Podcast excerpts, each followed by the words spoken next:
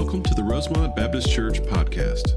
Rosemont is a thriving group of believers who desire to connect with Jesus and His church, grow in faith and understanding of God's Word, and serve in our local area and around the world. We are located in LaGrange, Georgia at 3794 Hamilton Road and invite you to attend any of our three services on Sunday mornings. Please visit our website at rosemontchurch.org for more information. And now we pray that God speaks to you in a personal way as you listen to this week's message from Pastor Adam Camp. Take your Bibles open to John chapter 14. John chapter 15, excuse me, John chapter 15. I'm a week behind here. We are finishing up our sermon series we've entitled I Am. Seven times through the book of John, Jesus uses the phrase I am and then describes himself. And we've been walking through those learning more about Christ, hopefully challenging you in your faith, challenging you in your understanding. And, and I've read these each week, and this is the last week I'm going to do this, but I want to read them one more time. I think they're worthy of hearing again and, and being reminded of. John chapter 6, verse 35, Jesus said, I am the bread of life. John chapter 8, verse 12, I am the light of the world. John 10, 7, I am the door. John 11, 25, I am the resurrection and the life. John 10 11, I am the good shepherd. Last week, John 14 6, I am the way and the truth and the life. John 15 5, this morning, I am the vine. And so I want to jump right in this morning. A lot to look at, a lot to share. John chapter 15, we're going to really look at the first 13 verses. You can follow along in your copy of God's word. We have it on the screen as well. These are the words of Christ. Beginning in verse 1 I am the true vine, my Father is the vine dresser. Every branch in me that does not bear fruit, he takes away. Every branch that does bear fruit, he prunes that it may bear more fruit. Already you are clean because of the word that I have spoken to you. Abide in me, and I in you. As the branch cannot bear fruit by itself unless it abides in the vine, neither can you unless you abide in me. Verse 5 I am the vine, you are the branches. Whoever abides in me, and I in him, he it is that bears much fruit. Apart from me, you can do nothing. If anyone does not abide in me, he is thrown away like a branch and withers, and the branches are gathered, thrown in the fire, and burned. If you abide in me and my words abide in you, ask whatever you wish, and it will be done for you. By this, my Father is glorified that you bear much fruit, and so prove to be my disciples. Verse 9 As the Father has loved me, so have I loved you. Abide in my love. If you keep my commandments, you will abide in my love, just as I have kept my Father's commandments and abide in his love. These things I have spoken to you, that my joy may be in you and that your joy may be full. This is my commandment, that you love one another as I have loved you. Greater love has no one than this, that someone lay down his life for his friends. I want to put this in context, as I always try to do. I want you to understand kind of where Jesus is coming from, why this matters. And remember, Jesus is speaking to a first century Jewish audience. And he's going to use this example of vine and branches, right? And I want you to kind of get this picture here. In the first century, agriculture, gardens, farming, planting were life giving. If you've done a garden, and, and, many people in this area like to do gardens over the summer, we typically do a garden in the summer. And we grow tomatoes or corn or okra or whatever your favorite uh, crop is, or maybe you do fruit trees. But typically for us, when we do gardens, we do them because they're hobbies, right? I, I doubt if anybody in here planted a garden last summer because they needed the food in order to survive. We like gardens and we like fresh produce, but if your tomatoes don't produce, what do you do? You just go to Publix and buy tomatoes, right? Or you go to the farmer's market and you buy tomatoes. So it's a fun thing for us. It's a hobby and we enjoy doing it, but it's not life giving for us. It's not necessary in the world that we live in to have this food in order to survive. In the first century, when Jesus is speaking to these people, oftentimes agriculture and farms and planting were life giving for these people. So the connection is important. When Jesus speaks of being the vine, he's talking about the life giving nourishment he provides for us. Okay? So it's in that context that we read about this illustration of the vine and the branches. So I'm going to give you some truth from this text. We're going to walk through it together, see if we can understand and figure out how to live more and more to bring Christ glory. Now, every one of my points is going to reside around the idea of joy and abiding because later in the text, and we'll get to it here towards the end, Jesus talks about finding joy in Him. So, my first point is this it's on the screen for you as well. We find joy when we abide in his nourishment and provision. Right? Speaking of the Lord, we find joy when we abide in his nourishment and provision. Just kind of summarize this whole sermon. If you wanted to get the main idea, if you wanted to kind of take one thing away from this sermon, it's this Jesus is life to us. Jesus is life. And if you don't get that, if you've never experienced that, you're missing out on one of the great joys of this world. We, think we find joy in a lot of things, and, and, and far too often we spend a lot of time pursuing those other things, hoping to find joy. Joy, true joy, full joy, is found only in the life that we lead with Christ. Now, this illustration is important because remember, Jesus is always making the connection to the Old Testament. Jesus is always kind of showing these people that he's the long awaited, the long promised Messiah. And so when he speaks about the idea of the vine and the branches, again, for us in our context, it's kind of hard for us to fully grasp the significance. But in the Old Testament, oftentimes the people of Israel were referred to as the vine. So you read passages of scripture like Psalm chapter 80, beginning in verse 8 You brought a vine out of Egypt, you drove out the nations and planted it. You cleared the ground for it. It took deep root and filled the land, right? Talking about the people of Israel. Isaiah chapter 5, verse 7 says, For the vineyard of the Lord of hosts is the house of Israel. Hosea chapter 10, verse 1 Israel is a luxuriant vine that yields its fruit, right? So, time and time again, we see in the Old Testament that the people of Israel were referred to as the vine. Here's the problem with the people of Israel they never fully lived up to the expectations the Lord gave them. Right? They, they were much like us, they were much like me, they were sinful. Right? Sometimes they did really well and followed the Lord and trusted Him, and then other times they didn't. And so when they came out of Egypt, the Lord wanted to take them into the promised land. They didn't listen, they didn't obey, and so they wandered for 40 years. And the problem was they had leaders and they had kings and they had prophets and they had priests who did a nice job but couldn't lead them to where they ultimately needed to go. And so Jesus is going to make this connection for these people. He's going to say something very interesting in verse 1. Pull verse 1 up. I want you to see this. Thinking about the connection of the Old Testament, the Jewish people were the vine. They weren't always led properly, they didn't always listen to the things of the Lord. Jesus says in verse 1, I am the, what's the next word there? True vine, right? There's no substitute for Christ. We understand that, right? There's no substitute for joy there's no substitute for hope. There, there's no substitute for, for the goodness and the salvation that only Christ can offer. So Jesus is saying to them, listen, in the Old Testament, what the kings and the prophets and, and the religious leaders could not do, Jesus says, I'm going to now fulfill, right? It's the fulfillment of the prophecy looking ahead to Messiah. I am now the true vine. I've come to lead you in the ways of the Lord. But I want you to notice how he says that we do this. Right? We do this, and he uses a very simple word a, a, a bunch of different times in this context. He says we must abide in him. Now, that word abide is used 10 times in 11 verses. And I've said this before, but anytime you're studying scripture, there are certain ways that you study God's word. One of the ways you study it is by looking at repetition, right? What things are mentioned over and over again. And, when you find one word that's mentioned 10 times in 11 verses, there's an important theme here. So let's define the word abide. Abide means to remain stable or fixed, to continue in place, to reside. And so we get this idea as Jesus is fulfilling the Old Testament prophecies, as he's Messiah, we abide in Jesus. We remain in his strength. We, we reside in his love. We have this connection we have this dependence, we have this relationship, right? And so you, you ask yourself this question if you're gonna figure out how to apply this to your life, am I residing, am I living, am I abiding in Christ? Like, where do you find your joy? Where do you find your hope?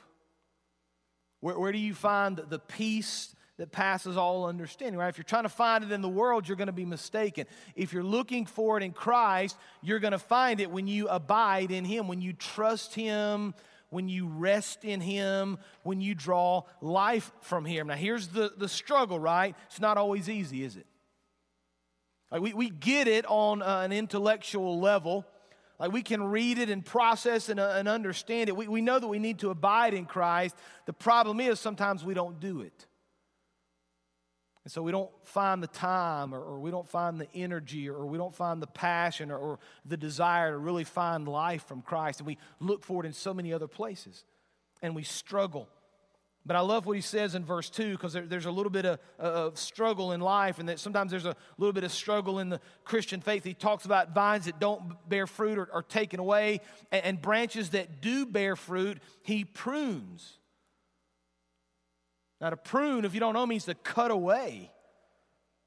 And so we see this idea in Scripture that as we're abiding, as we're trusting, as we're loving, as we're taking nourishment and peace and protection from the Lord, part of His process in our life is to cut away the things that hinder us from growing more.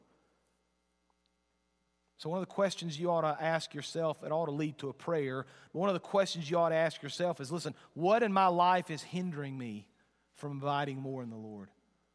Lord, can you reveal to me, this is the prayer, Lord, can you reveal to me the things in my heart that are keeping me from following you more? Can you reveal to me the things in my life that are keeping me from abiding more deeply in your word? Can you reveal to me the sin, Lord, that is kind of keeping me from understanding and experiencing your full joy and your will in my life? Right? Because the Lord wants us to grow and abide and find our strength and nourishment in Him. And sometimes that requires pruning in our lives. We need to remove the things that keep us from living the life Christ has called us to live. Now look at verse 5. Jesus says it again. He kind of says uses the same illustration. I am the vine, you are the branches. Whoever abides in me and I in him, he it is that bears much fruit. That's an interesting phrase. We're going to come back to it in a second. For apart from me, you can do nothing. If anyone does not abide in me, he's thrown away like a branch and withers and the branches are gathered, thrown into the fire, and burned. If you abide in me, and my words abide in you, ask whatever you wish, and it will be done for you by my Father. By this, my Father is glorified, that you bear much fruit, and so prove to be my disciples, right? We find joy when we abide in his nourishment and his provision and his protection. Secondly, we find joy when we abide in his word and bear much fruit. Now, that's an interesting phrase there when we talk about bearing fruit. What, what does that mean? We talk about apples, oranges, pears. Uh, Amy went a couple of weeks ago to North Georgia and, and brought home this big sack of apples. And they're, they're good apples, by the way. They are really good apples. And I decided I was going to make some apple jelly. Anybody know how to make apple jelly? Couple people? Well, apple jelly is really good, and I love the taste of apple jelly. And uh, I tried to make apple jelly. I just thought, well, you know, I can figure this out. You know, I'm a pretty smart guy. I'll make some apple jelly. My first batch of apple jelly uh, was liquidy. It was more like apple juice, but it was just kind of a weird apple juice because it, it tasted really sweet like jelly, but it wasn't jelly at all, just real liquidy. The second batch I made was hard as a rock. I'm not joking. I literally could not get the knife down into the jelly. I got it out. I was like, man, I'm gonna make me some toast this morning, and got out, got out some butter and got out that apple jelly. You know, I just couldn't quite get the knife down in the jelly. I've got to find a middle ground. So if you're an expert on apple jelly, uh, I'd love to hear from you. But we see this idea of abiding and bearing fruit, and we think, what kind of fruit are we talking about? Physical fruit, apples, pears? No, no, we're talking about spiritual fruit. And so there's this idea, right? As we're abiding in Christ, as we're deepening our walk, as we're receiving life from Him in our lives, He produces certain things, right? He produces spiritual fruit. Now, Galatians gives us a real clear picture of what this spiritual fruit looks like. Galatians 5 22, the fruit of the Spirit is, there's a long list here love, joy, peace, patience, kindness, goodness, faithfulness, gentleness, self control. Against such things, there is no law. So we, I, I, we understand this idea that as we abide in Christ, we grow in our Christ like character, right? We love more. We have more patience and more faithfulness, more gentle, and we have more self control. And so, one of the ways you kind of compare yourself to Scripture, and by the way, a big part of your Christian life ought to be comparing your walk to the Scripture. Am I living my life the way that the Lord calls me to live it? Am I experiencing love? and peace and patience and joy and goodness and self control? Am I living out the fruit of the Spirit? Because Christ tells us listen, when we're abiding in Him, when we're trusting Him, when we're gaining nourishment and strength from Him, there should be evidence in our lives. And so if you look at yourself in the mirror and you're honest and you say, listen, I don't think I've ever seen fruit in my life, come talk to me.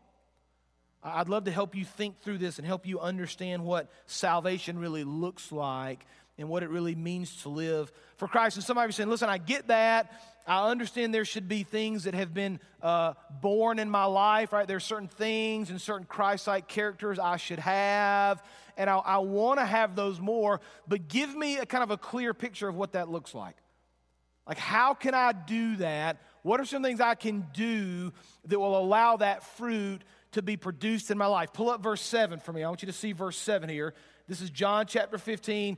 Look at verse 7. If you abide in me, right, the idea of deepening your walk, spending time, and my words abide in you. See that? Right, one of the keys to abiding in Christ and, and producing spiritual fruit and growing in our walk and growing in our faith is to abide in His Word. That's the Bible. And so we ask ourselves questions like Am I spending any real time in God's Word?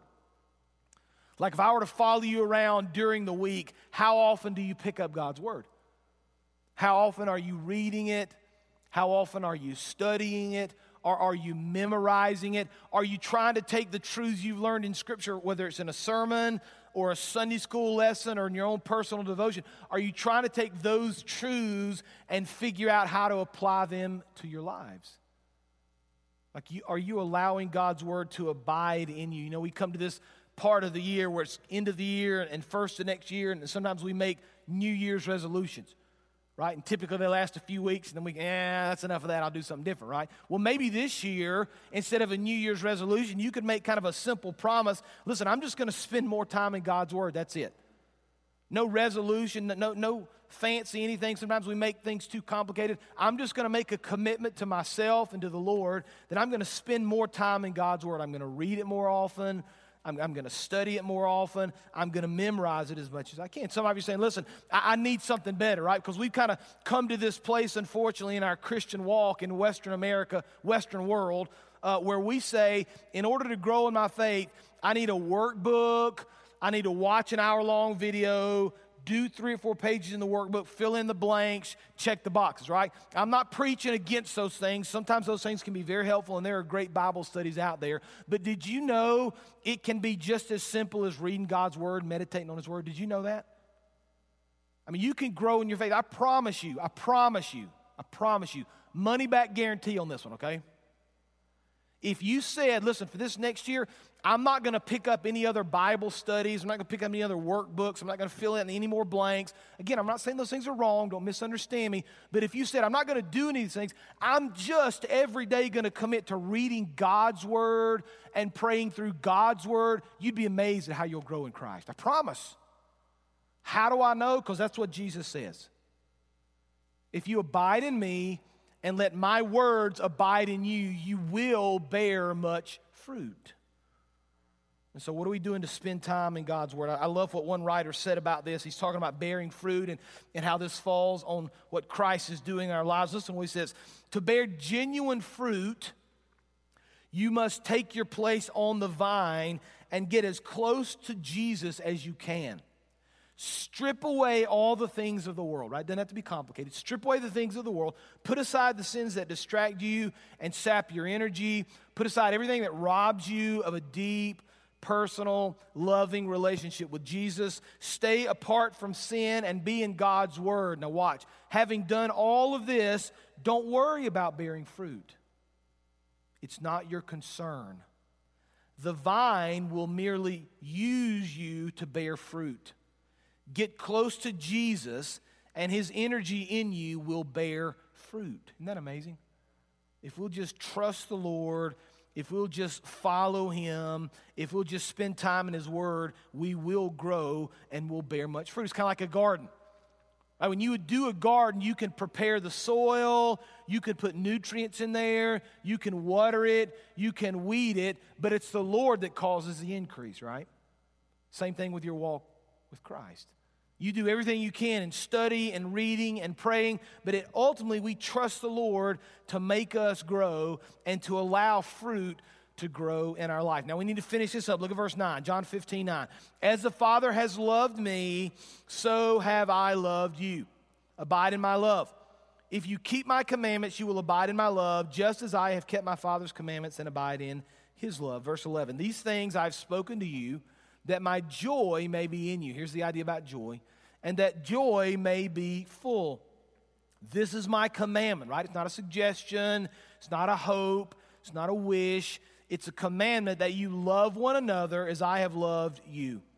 Greater love has no one than this, that someone lay down his life for his friends. Here's truth number three we find joy when we abide in his love and love one another. We find joy when we abide in his love and when we love one another. Now, the, the beautiful picture about Scripture we see really from the beginning to the end is the love that Christ shows us. Right? And the ultimate way in which Jesus demonstrated his love was on the cross. Right? Romans 5 8, while we were still sinners, Christ died for us. And so we, we understand his love for us, right? We get that. We understand it through study. We've seen it. We know that Jesus loves us, but he's given us this commandment, right? Because he's loved us, he's now calling us in verse 12 that we love one another. So, the way in which I've loved you, Jesus says, and been willing to give everything for you, you should be willing to love other people. You should be willing to sacrifice for other people. You should be willing to do whatever it takes to demonstrate your love for other people. Now, Jesus talks about this and he helps us understand this, and then he lives this out for us. He says, Listen, I want you to abide in me. I want you to find hope in me, find peace in me, find joy in me. Just as I've loved you, I want you to love other people. Now, one of the things we talk about here a lot at this church is connecting, right? We want you to connect with Christ, that's through salvation, and with this church. Right? And there's very clear biblical picture of people being connected to community. And the way we provide that for you, there are a lot of different things we do at this church, but one of the ways we allow you or help you to find community and connect with others and love others is through a small group. And we were talking about this as a team this week about the significance and the importance of community. So if you're not in a small group, if you're not in a Sunday school class or a group that meets at some point during the week, you need to be in a group. You need to be around other believers at some point where you can open God's Word, be challenged to study, to pray together. After this service, if you don't have a small group, you can go out to the Connect desk or you can go to the Fellowship Hall. Jeremy Phillips is our adult minister. He'll be out there to help you find a group to talk to you about a group. You can call him during the week. You can call me. I'd love to plug you in so you can be involved with another group of people, a chance to grow in your faith, to, walk with the Lord alongside other people, to demonstrate love for other people. Why? Because that's what Christ calls us to do. And as we abide in Him, as we abide in His Word, we find joy, we find strength, we find a desire to serve other people, to love other people, but it only happens through Christ. It only happens through Jesus. I want you to hear this as I finish this up this morning. If you heard nothing else, I want you to understand very simply. If you will abide in Christ and love Him and trust Him, you'll find joy and peace, and He will use you because without Christ, you can do nothing. Are you abiding in Him? Are you trusting Him? Are you obeying His commandments? Are you allowing Him to love the world in His power and in His might for the sake of His kingdom? Let me pray for you this morning. Father, we thank you for what you've done in this scripture. We thank you for the I am statements throughout the book of John. We thank you that Christ has given us this, this very clear picture of exactly how we can live, of how we can abide of how we can find joy, of how we can serve others. Father, you just painted a, a crystal clear picture for us. Lord, help us now to live this.